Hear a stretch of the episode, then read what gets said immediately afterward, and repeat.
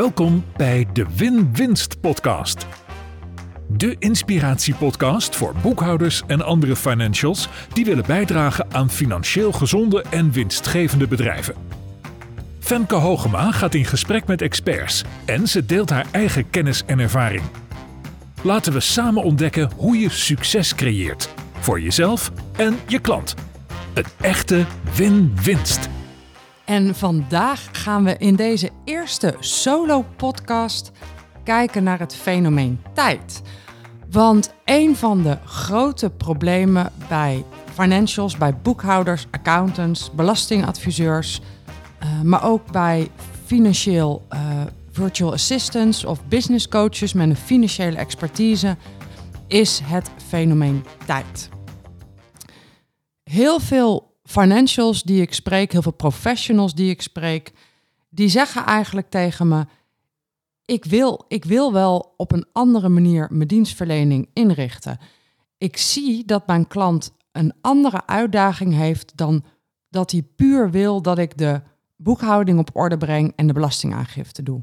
Ik zie dat mijn klant, um, natuurlijk, dat heeft hij nodig, hè, dat is het fundament, dat is de basis die op orde moet zijn. Maar ik zie ook dat mijn klant eigenlijk met andere vragen bij mij komt. Mijn klant maakt bijvoorbeeld te weinig winst. En mijn klant slaapt slecht over, over cijfers. Mijn klant verdient eigenlijk niet genoeg. Dus um, uh, veel financials hebben klanten die echt keihard werken in hun bedrijf, in hun ZZP-bedrijf, maar amper wat mee naar huis nemen van dat geld. En dat nog in combinatie met het harde werken maakt dat er een, een disbalans is. Want er is geen tijd om de kinderen naar bed te brengen s'avonds, want er moet gewerkt worden. Maar er wordt eigenlijk ook niet genoeg geld naar binnen gebracht. En dat levert stress op. En dat zijn de vragen waar veel, veel, ja, veel ondernemers mee worstelen. Er is ook veel stress over geld bij ondernemers. Stress over de belastingen die betaald moeten worden. Uh, stress over de, het niet weten hoeveel belasting er betaald moet worden. En geld is sowieso een best wel heftig onderwerp als je erover nadenkt. We hebben allemaal iedere dag met geld te maken. Dus geld is echt een, um, een, een dagelijks onderwerp. En het is een onderwerp wat stress oplevert. Het is een onderwerp waar mensen veel mee bezig zijn. Um, geld heeft te maken met een hele basale behoefte. De behoefte aan aan veiligheid, aan zekerheid. En als je te weinig geld hebt, dan wordt er dus aan die basisbehoeften van veiligheid en zekerheid geknabbeld. En dat is best wel heftig. Dan moet je realiseren dat als je als boekhouder, als financial, jouw klanten helpt met hun geld, dan ben je dus eigenlijk ook een soort adviseur om ze te helpen om die basisbehoeften, om daarin te kunnen ontspannen. En dat is nog best een, ehm, een verantwoordelijkheid. Het is natuurlijk niet jouw verantwoordelijkheid om die basisbehoeften te creëren voor je klanten, maar het is alsnog een verantwoordelijkheid dat jij mag meedenken over hoe je klant dat um, ja, daarin kan ontspannen, dat jij daar mag, bij mag helpen. Die verantwoordelijkheid op je nemen en ook je daadwerkelijk je realiseren, hier heb ik iets te doen. Ja, dat is volgens mij waar een hele grote kans, een uitdaging, zelfs een uitnodiging ligt voor de huidige ondernemende financial. Nou, ik denk dat heel veel financials dat wel voelen. Ze voelen wel, dit is waar mijn klant mij eigenlijk echt bij nodig heeft. Mijn klant heeft me natuurlijk nodig om die boekhouding te doen, maar hij heeft me ook nodig om mee te denken over uh, hoe verhoog ik mijn marges? Hoe ga ik uh, genoeg verdienen?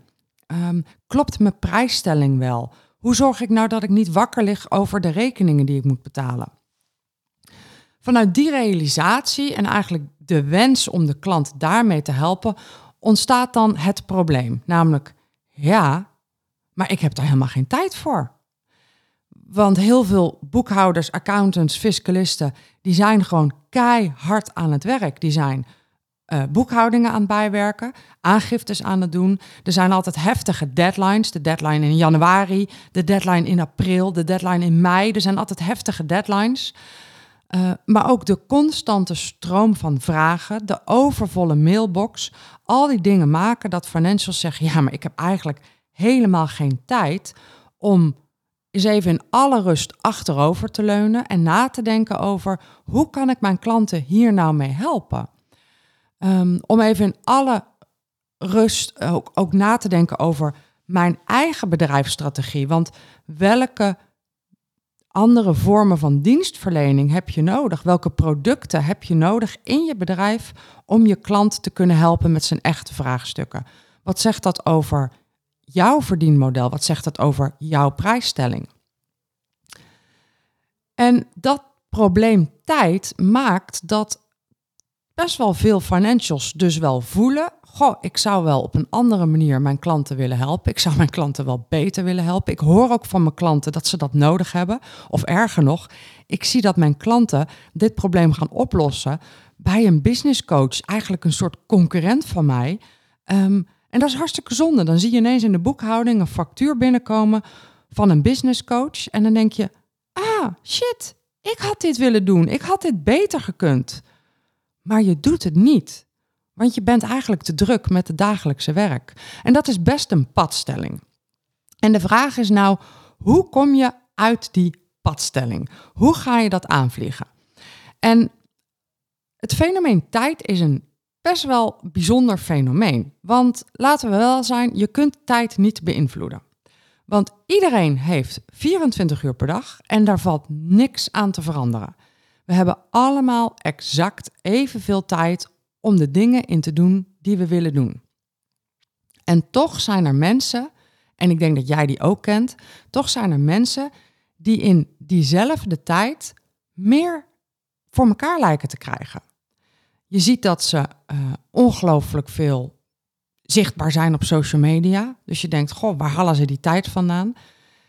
Ze hebben een succesvol bedrijf. Ze hebben eigenlijk ook genoeg eigen tijd om te sporten of andere hobby's uit te voeren.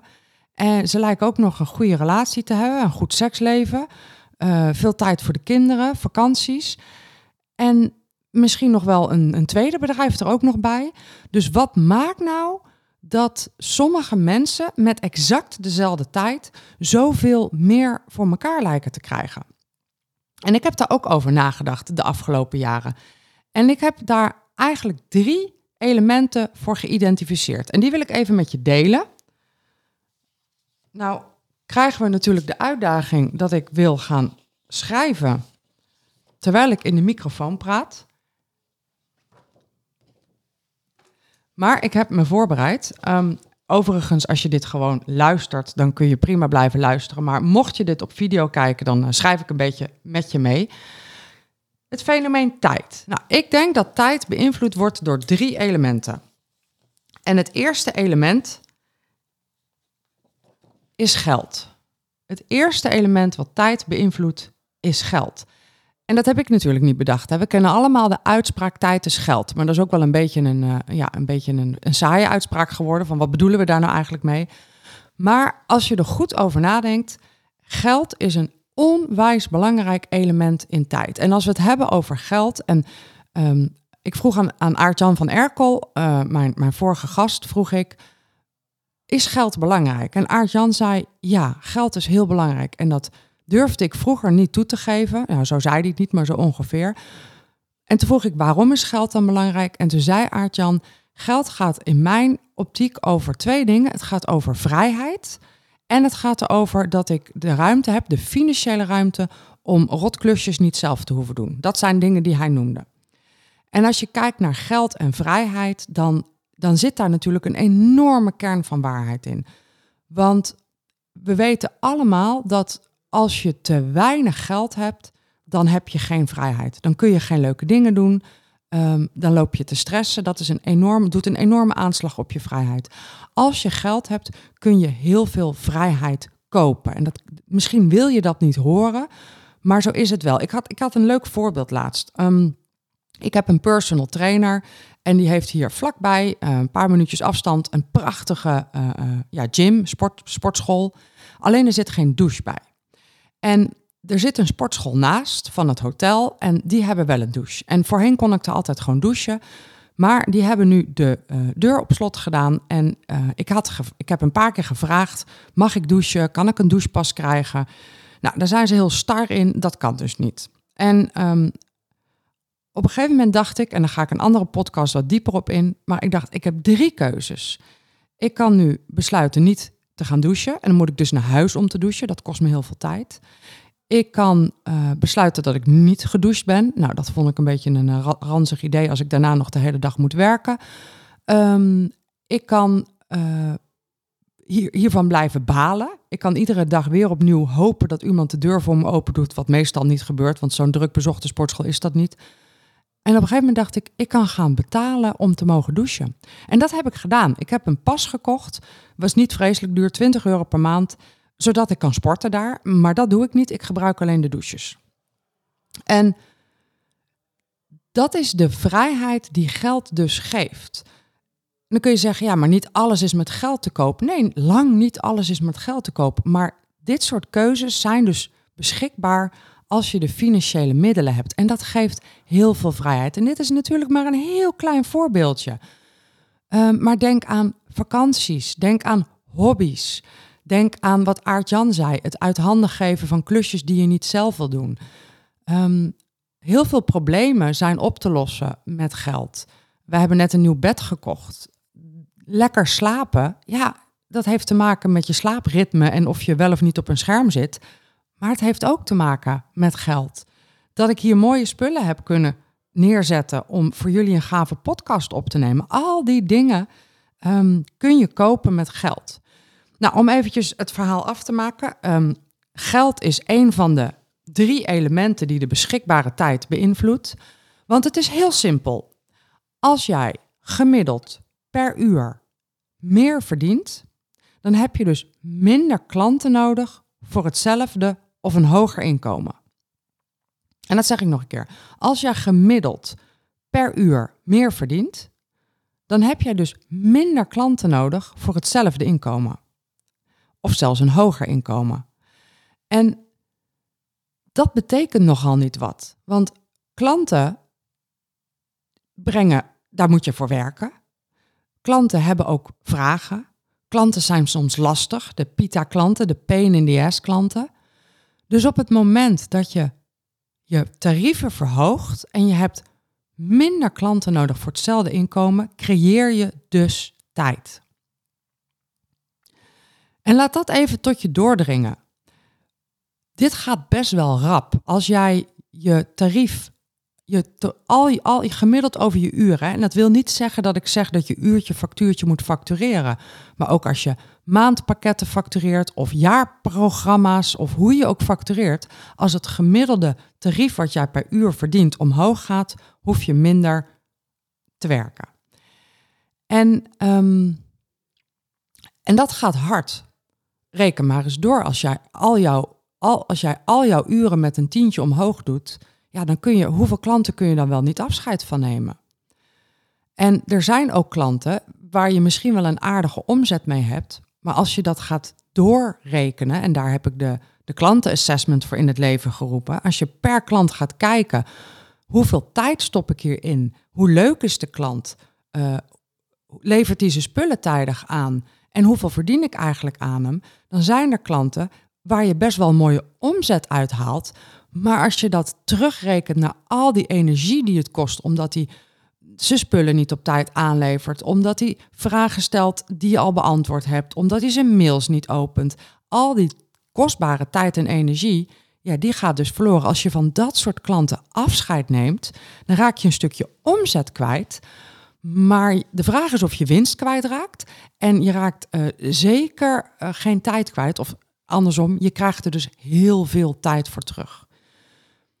Dus als jij zegt ik ben veel te druk, dan is een eerste stap is vaak om je prijzen te verhogen.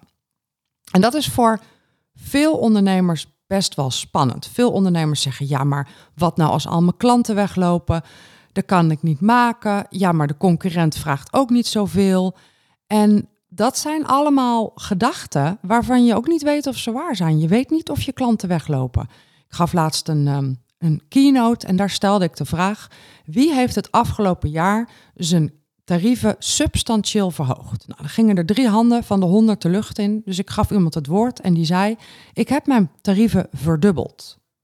Nou, dat, is, dat is wel serieus, hè? Al je tarieven naar al je klanten verdubbelen. En toen vroeg ik hoeveel klanten zijn er weggegaan.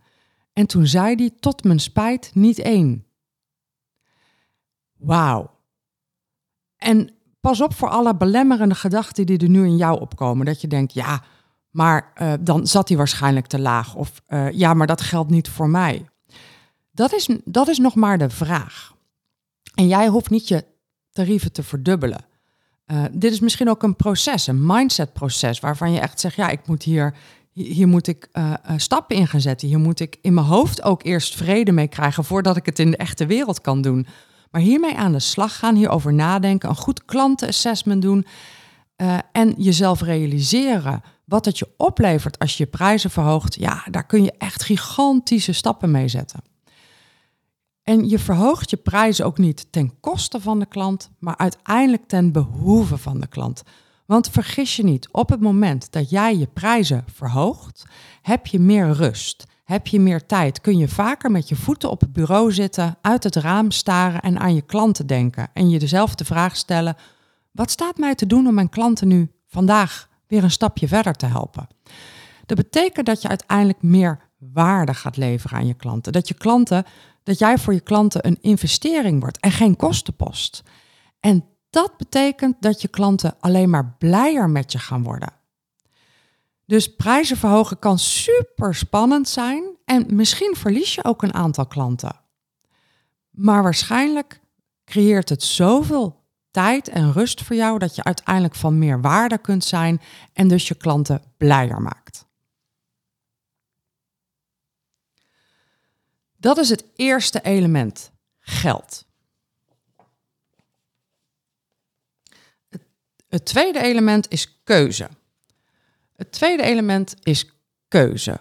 De keuzes die jij maakt beïnvloeden de beschikbare tijd. En dat gaat over, nou ja, bijvoorbeeld over de keuze met welke klanten je wil werken. Maar dat gaat over zoveel meer keuzes. Um, kies jij ervoor om iedere vijf minuten je e-mail te checken, dan kun je dus nooit echt gefocust langdurig de diepte ingaan, dus deep work, echt waarde leveren, echt eventjes je concentreren en verdiepen. En dat betekent dat je daar heel veel kostbare tijd ook laat liggen. Er zijn heel veel onderzoeken gedaan, onder andere Martijn Aslander heeft zich daar echt in verdiept over hoeveel, en ook uh, Mark Tichelaar, dus de twee boeken die erbij horen van Martijn Aslander en anderen is um, uh, Ons werk is stuk en Mark Tichelaar um, uh, Focus aan uit.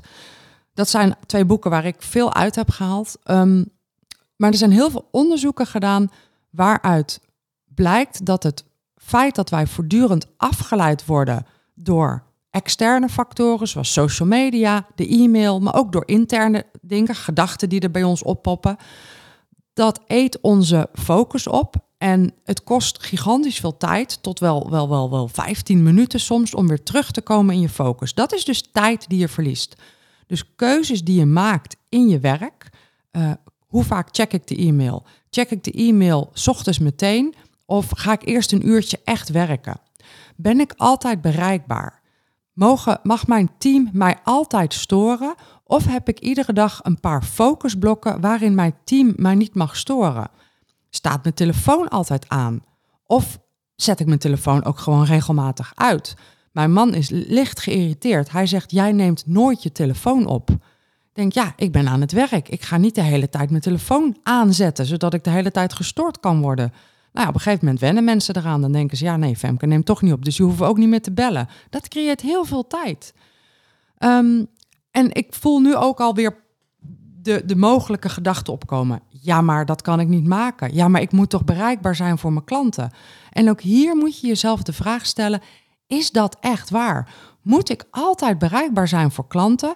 Of dien ik mijn klanten in essentie veel beter als ik mijn eigen professionaliteit omarm en dus ook focusuren aanbreng in mijn werk? En dit zijn pittige keuzes. Maar dit zijn wel de keuzes waarvan ik geloof dat ze het verschil maken tussen rommelen in de marge en succesvol ondernemen.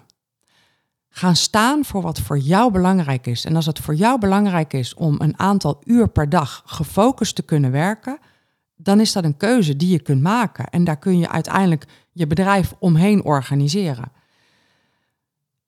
Ik heb in principe geen afspraken op donderdag en vrijdag. En uh, wat ik wel doe op donderdag en vrijdag is nu podcasts opnemen, events geven, keynotes geven, lezingen geven. Maar ik doe mijn uiterste best samen met mijn team en Sonja die mijn agenda beheert om ook zeker één dag per week, maar liever nog soms twee dagen per week. Nou, dat redden we natuurlijk niet altijd. Een hele lege agenda te hebben. En dat is een dag waarin ik gefocust kan werken. Waarin ik een trainingsprogramma in elkaar kan draaien. Waarin ik een video voor jullie kan maken. Een podcast kan opnemen. Een boek kan schrijven. Um, waarin ik een, een, een, een probleem kan doordenken. Waarin ik dus feitelijk gewoon aan het werk kan. In plaats van alleen maar vuurtjes blussen, rommeltjes opruimen, mailtjes beantwoorden. En Martijn Asselander zegt heel mooi, hij zegt sommige mensen denken dat mailen werken is. Maar dat is niet zo. En ik vind dat een hele mooie gedachte. Mailen is niet hetzelfde als werken. Mailen is het beantwoorden van vragen van andere mensen. En soms is dat werk, maar soms is het ook gewoon ja, uh, een behoefte om je mailbox op te ruimen. Maar dat is niet hetzelfde als echt geconcentreerd strategisch werk. Dus welke keuzes maak jij? Mensen vragen ook wel eens aan mij: hoe kan het nou dat je ook nog tijd hebt om drie keer in de week te sporten? Tijdens werktijd, of tenminste ergens tussen 9 en 5. En, en, en ook nog wel eens uh, door de week zomaar 20 kilometer gaat lopen in het bos. Denk ik, ja, dat staat gewoon in mijn agenda. Dat zijn gewoon de keuzes die ik maak. En als ik in mijn agenda zet dat ik naar de sportschool ga, ja, dan ga ik dat doen. Dan kan er niet iets anders overheen gepland worden. En zijn mijn klanten ontevreden? Nee, want ik maak hele bewuste keuzes, ook in mijn klantenbestand. Er zijn maar tien klanten die door mij individueel gecoacht worden. Dat zijn de Profit First Professional Mastery klanten. De andere klanten hebben groepscoachings, hebben live dagen met mij, worden gecoacht door mijn team. Dus ik maak hele bewuste keuze in mijn tijd. Dus ik heb daarmee hele tevreden klanten. En als je altijd bezig bent om uh, ja, eigenlijk heel veilig te ondernemen en altijd bereikbaar zijn en altijd anderen ten dienste zijn, ja, dan knaag je uiteindelijk aan je eigen succes. Dus de eerste was geld en de tweede was keuze. Welke keuzes maak jij? En daar goed over nadenken, daar je prioriteringen aan te geven, na te denken over onder welke voorwaarden wil ik ondernemen. Dat is de kernvraag. En ook dat is een spannende vraag, net zoals de geldvraag een spannende vraag is. Maar dat is ook een vraag die je uiteindelijk veel blijer maakt en uiteindelijk je klanten ook veel blijer maakt. Nou, dan hebben we nog een derde ingrediënt van het beïnvloeden van beschikbare tijd. En dat is efficiency. En die zet ik er even bij voor de videomensen. Efficiency. En daarmee hebben we volgens mij de drie elementen die tijd beïnvloeden: geld, de keuzes die je maakt en efficiency. En efficiency gaat erover dat je de dingen die je doet, doet met zo'n, ehm, eh, hoe zeg je dat? Met zo'n ehm, beperkt mogelijk gebruik van middelen als tijd, geld, menskracht. Dus met zo min mogelijk middelen zoveel mogelijk bereiken. Dat is efficiency. En efficiënt werken gaat dus over processen en systemen voor een groot deel. Het gaat over hoe zet je je systemen in? Met welke systemen werk je? Zijn die systemen op de juiste manier aan elkaar gekoppeld? En Ehm, hoe werken je klanten met de systemen? Dat gaat eigenlijk over processen. Maar heb ik op dit moment de beste systemen? Nou, als het gaat over de boekhoudwereld, is dit natuurlijk echt een mega relevant onderwerp. Er zijn steeds meer boekhoudprogramma's die heel veel werk voor je uit handen kunnen nemen. Door middel van ehm, ehm, het, het, lezen van facturen, artificial intelligence, het meedenken over op welke grootboekrekening moet dit geboekt worden. Nou, Yuki is daar heel ver in, maar ook een Moneybird uh, zet daar hele mooie stappen in. Uh, ook een Exact Online zet daar hele mooie stappen in. En er zijn nog veel meer boekhoudprogramma's. En, uh, Money Monk zet daar stappen in. Er zijn heel veel boekhoudprogramma's die heel goed bezig zijn met het, het uit handen nemen van het werk aan de boekhouder. Die dus eigenlijk zeggen, wij leren het boekhoudprogramma om zo efficiënt en zo goed mogelijk de, de stukken te verwerken. Nou, nu kun je je daartegen verzetten en dat lijkt me een heel slecht idee. Wat je veel beter kunt doen, is dat omarmen en je realiseren hoe meer je door systemen kunt laten doen, hoe meer tijd er voor jou beschikbaar komt om je klant te helpen met zijn echte vraagstukken. Dus dat is heel belangrijk, dat je, dat je de, de kracht van die systemen gaat omarmen. En dat je realiseert, jouw bijdrage zit hem niet meer in het boekhoudstuk. Jouw bijdrage zit hem in het nadenkstuk. Dat is het echte werk van deze eeuw. Nadenken. En dus probeer ook zo min mogelijk dingen, uh, probeer zo min mogelijk tijd te verliezen aan dingen waar je eigenlijk niet meer over na hoeft te denken, omdat systemen en computers daar voor jou over nadenken. Dat is een hele belangrijke stap. Dat kost ook tijd. En dat kost ook geld, want het hebben van de juiste systemen en het nadenken van welke systemen praten goed met elkaar en heb ik een jaarrekening, uh, een rapportagesysteem wat goed aansluit op mijn boekhoudprogramma, dat kost gewoon tijd en hersenbrekers. Maar het eenmaal investeren van die tijd om dat goed neer te zetten, levert je uiteindelijk natuurlijk gigantisch veel tijd op. Dus efficiency gaat deels over de juiste systemen inzetten om het werk voor jou te laten doen. Dat gaat niet alleen om boekhoudsystemen. Een ander systeempje wat ik dan even kort wil noemen, is, is een, een systeempje waar ik echt wel een beetje dol op ben geworden. Heb ik ook van Martijn Aslander geleerd. Dus Martijn, ik zal je deze podcast zeker even doorsturen, want uh, onverwacht ben je hier, speel je hier een rol in. Maar dat is tovertype. Dat is helemaal niet door Martijn bedacht, maar die, die heeft het daar wel vaak over. En tovertype is eigenlijk het automatiseren van je teksten. Dus Google gewoon even op tovertype dan kom je het vanzelf tegen. Dat, dat heeft ook met efficiency te maken. Er zijn gigantisch veel teksten die je heel vaak schrijft en waar je niet bewust van bent dat je die teksten steeds weer opnieuw schrijft. Dezelfde alinea, dezelfde zin. Of dat je weer je, je bankrekeningnummer moet opzoeken voordat je het in jouw mailtje plakt. Dat is niet efficiënt. Op het moment dat je steeds iets moet opzoeken of dat je zegt, oh deze tekst heb ik al een keer naar een klant gemaild. Ik ga even op zoek naar dat oude mailtje en ik kopieer die tekst en ik plak hem hierin. Of je krijgt een LinkedIn-verzoek en je typt voor de 800ste keer. Ik weet niet zo goed waar we elkaar van kennen. Uh, uh, kun je even vertellen uh, waar ik je ontmoet heb? En dat typ je voor de zoveelste keer. Nu denk je, ja, Femke, dat is één zin. Hoeveel tijd kost dat nou? Heel veel tijd. En vergis je niet, het kost ook hersenkracht. Maar ook heel veel tijd. Want het is niet één keer per week één tekstje wat je dubbel typt. Het is heel vaak tientallen keren per dag uh, dezelfde tekstjes. Nou, wat doet tovertype? Tovertype zegt als we nou een aantal van die teksten gaan automatiseren. En dat kan beginnen met heel simpel. Uh, je gaat je, bijvoorbeeld je bankrekeningnummer, die zet je in, in, in, je, in, je, in, je, in je computer. En als jij doet, nou in mijn geval, punt, B, dan zet hij je bankrekeningnummer daar neer. Of punt, LinkedIn, dan zet hij je LinkedIn tekstje er neer, wat ik net al opnoemde.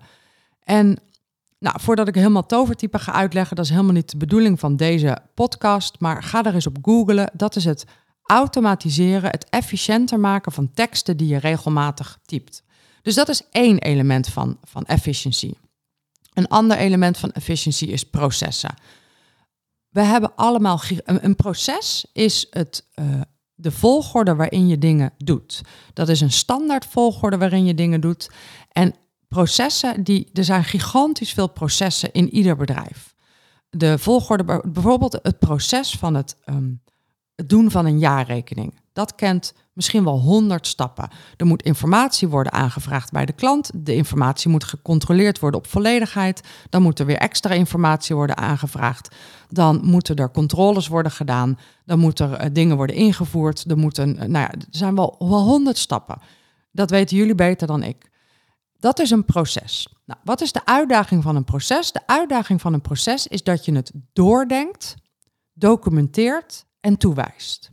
Dus doordenken is erover na, over nadenken, hoe kan ik dit proces zo efficiënt mogelijk inrichten? Wat is de juiste volgorde? Hoe zorg ik dat mijn klant in één keer alle informatie aanlevert op de juiste plek? In plaats van dat de ene klant af en toe eens wat naar je mailt, de andere klant het allemaal in een eigen Dropbox-folder gooit, weer een andere klant je dingen gaat lopen WhatsAppen.